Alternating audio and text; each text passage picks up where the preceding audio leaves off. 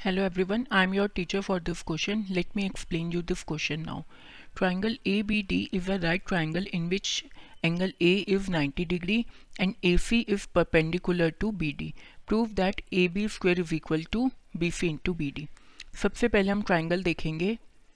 ए B D मेरा triangle है, जो कि राइट एंगल है ए पे। मतलब एंगल डी ए बी मेरा क्या है? नाइन्टी डिग्री अब ए से मैंने एक परपेंडिकुलर ड्रॉ की है बी डी पे विच इज़ ए सी तो ये एंगल भी हो गया मेरा 90 डिग्री अब अगर हम एक परपेंडिकुलर ड्रॉ करते हैं तो उससे क्या होते हैं, हमारे जो सारे ट्राइंगल्स होते, बनते हैं, जितने भी फॉर्म होते हैं, वो सब एक दूसरे के सिमिलर हो जाते हैं.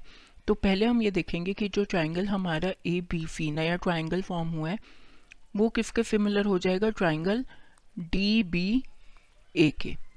इसका मतलब A B upon D B दोनों ट्राइंगल का बेस वो किसके इक्वल हो जाएगा? B C upon B A ठीक है? ए बी सी ट्राइंगल में अगर हम देखते हैं तो क्या है हमारे पास? A B D B A का डी बी तो A B upon D B इसी तरीके से ए बी सी ट्राइंगल का बी सी और डी बी ए के लास्ट के तो बी ए ये इनका अपॉन में इक्वल हो जाएगा. इसका मतलब क्या हुआ?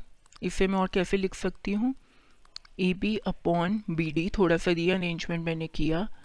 B C upon A B cross multiplication करती हूँ अगर मैं तो A B into A B is equals to B C into B D.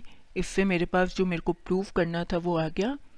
A B का square is equals to B C into B D. I hope you understood this explanation thank you